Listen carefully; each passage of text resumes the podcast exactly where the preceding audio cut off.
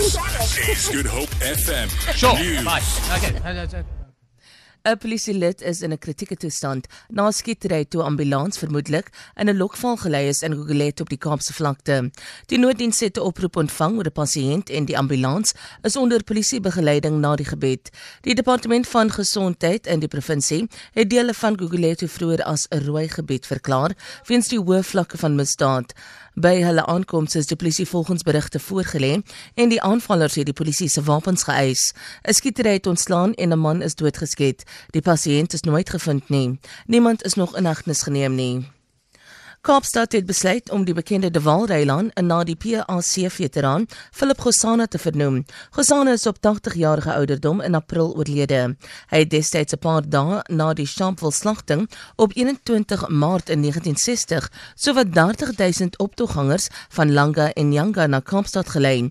Die PAC wat vroeër van die ANC af weggebreek het, het landwyse betogings teen die apartheidspaswet gelei. Die staat sê hy het openbare deelnameproses onderneem voordat hy op die stamp besluit het. Die snelweg is oorspronklik in die 1920s gebou en vernoem na die destydse administrateur van die voormalige Kaap-provinsie, Sir Frederick de Waal. Gesato in die Weskaap sê hy sal eis dat Metrorail die prys van sy treinkaartjies vir die volgende 2 jaar halveer om pendelaars te vergoed vir wat genoem het uh, disfunksionele diens.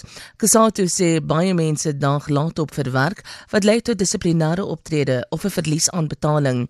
Die federasie sê hy is bekommerd oor 'n aankondiging deur Metrorail dat die huidige treinkrisis vir nog minstens die volgende 2 jaar sal voortduur. Dit sal volgens Kasato beteken dat werkers alternatiewe vervoer sal moet probeer kry wanneer treine gekanselleer word.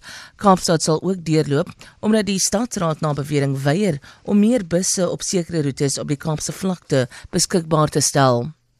Adjunk president Cyril Ramaphosa sê Suid-Afrika het leiers en instellings nodig wat onverskrokke en waghalsig is sodat ekonomiese groei kan plaasvind en mense ekonomies bemagtig kan word. Ramaphosa sê by geleentheid in Pretoria met entrepreneurs, sakelei en akademici. Hy het ook van die grootste probleme uitgelig waarmee die land op die oomblik te kampe het en gesê toenemende werkloosheid en armoede moet getankel word. Hy sê korrupsie is tans 'n groot probleem wat uitgeroei moet word. Die rand verhandel tans teen R20 teenoor die dollar. Die Britse pond kos R16.89. Die euro is R15.57 werd. Goud verhandel teen 1286 dollar per fyn ons en die prys van Brent olie is $52.45 per vat.